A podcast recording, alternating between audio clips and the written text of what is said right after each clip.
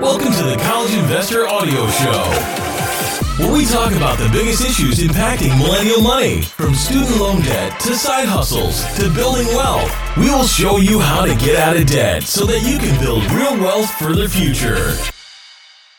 Hey guys, it's Robert from the College Investor here, and today I am excited to talk to you about what the heck are mutual funds and what are the pros and cons of investing in them. Now, even if you have little to no experience investing, I bet you have heard of a mutual fund. Well, a mutual fund is a basket of stocks that are grouped together by a common theme. For example, you might have a tech-oriented mutual fund or a, uh, you know, that'll have a variety of tech stocks in it. You might have a bond mutual fund which will be made up of bonds. And there are many different types of mutual funds to choose fund from depending on what you are looking for. Investors purchase shares of a mutual fund, which creates a pool of money for the fund to invest. Fund managers use this pool of money to invest and to buy stocks for the fund, and any returns on the purchased stocks are sent to investors passed through through the fund, and this can be in the form of capital gains or dividends. Not all mutual funds contain stocks that have a common theme. Some try to mimic the broad stock market. This can be called index fund investing or an index fund mutual fund. This can mean that the mutual fund contains many funds that have no relation to one another or are well diversified. There's also highly leveraged mutual funds. These funds are typically called 2x or 3x or 10x mutual fund. For example, an S&P 500 2x fund attempts to return 2 times the S&P 500's performance. Um, you know, they also have opposite funds. So there could be a 2x bear market fund, which uh, the S&P 500 goes up, the bear fund goes down. Uh, and so there's a lot of different ways that uh, investors can leverage mutual funds to deliver returns for their portfolio. So, what is the point? Why would you own a mutual fund? Why wouldn't you just own the individual stocks? I've heard mutual funds can be expensive. Let's dive in. So, mutual funds are managed by investment professionals. Even passively managed index funds still have an investment professional behind them. So, people who have more experience than you or me are out there managing the mutual fund. There are two main types of funds there's active funds and there's passive funds. Actively managed funds use a unique strategy to generate returns, and this strategy is usually in the mind of the investment professional that runs the fund. And then there's passively managed funds, which are called index funds, like we just talked about, that simply try to replicate the index they're tracking. So everybody's talking about Vanguard, Vanguard, Vanguard, Vanguard, because Vanguard is the largest passively managed mutual fund company in the world. Um, and their founder, Jack Bogle, who is the father of indexed investing and he's the founder of Vanguard, had this to say about active versus passively managed funds. Active manager have a, philosophy they can win. They come into the office every day and say, Boy, Mark, I'm going to beat the heck out of you today. And they don't. And when they have a bad year, they'll say it's that year and I'll do it better next year. It's a hard business and it's not the expense ratios that have to be cut, but it's also the trading. The transaction costs are very high and they're hidden. They're not going to tell you what they are, they are there and they are large. Mutual funds are well diversified. Many stocks are purchased and not just one, so it spreads the risk across a basket of stocks.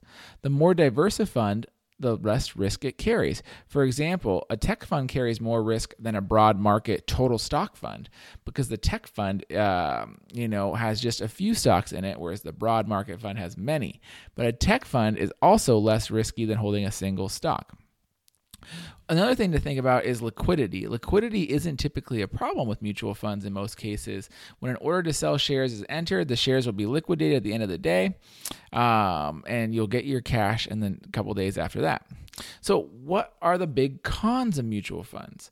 Well, fees on mutual funds, especially actively managed funds, can be very, very, very high. A 2% annual fee is not uncommon. And there could also be what's called loads or front end charges or sales charges. And these are huge commissions that could be paid to the broker that sells you the mutual fund.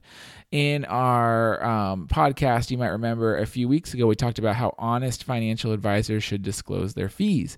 And in that case, there was a financial advisor that was selling mutual funds that had loads on them to his clients, and that was a 5.75% fee up front just for the privilege of owning the mutual fund, which I don't know if the advisor told him, but he was taking 4.75% of that 5.75 as a commission. Um, so, I mean, just huge fees. Important to note, though, that passively managed index funds can have super low fees. So when we go back to Vanguard, Vanguard regularly has mutual funds that have uh, expense ratios and fees as low as 0.08%. So that's only $8 for every $10,000 that you invest uh, in that mutual fund. And so that is very cheap. So it does go the whole spectrum. The most expensive investments are mutual funds, and some of the cheapest investments are mutual funds. Mutual funds also can't be opened or closed during the trading day. You have to wait till the end of the day to get in or out of your fund. So if you buy a stock or an ETF, if you buy a place a buy order or a sell order in the middle of the day, it'll execute and it'll happen. But if you want to sell or buy a mutual fund, you put the order in and wait till the day is closed, and then the mutual fund company will execute the order at the end of the day. Also, tax efficiencies have to be taken into consideration. Some mutual funds will distribute capital gains during the year, and you pay taxes on these gains. You might not even know how much gains you're getting until the end of the year, and you might get a huge tax bill because that fund was just selling all kinds of stuff inside of it and you get stuck with the bill. So it's important to know exactly what you're getting with the mutual funds. However, in my final thoughts here, there has been a broad movement in recent years away from the actively managed funds and towards passively managed index funds, mainly because of their performance and lower management fees. So don't get me wrong, mutual funds are great tools, but you should stick to passively managed index funds. Uh, you know, these are more tax efficient since they do not trade as much. They, you know, get really good returns and they have low expenses. So, now that you kind of know exactly what mutual funds are, you are armed with this information and you can go out and feel better about your investing decisions. Hopefully, this made sense to you. You can always read everything on the blog. If you, I went too fast or you missed something, you can go to thecollegeinvestor.com slash episode 55 and you can learn more. All right, guys, thank you very much, and I'll talk to you next time.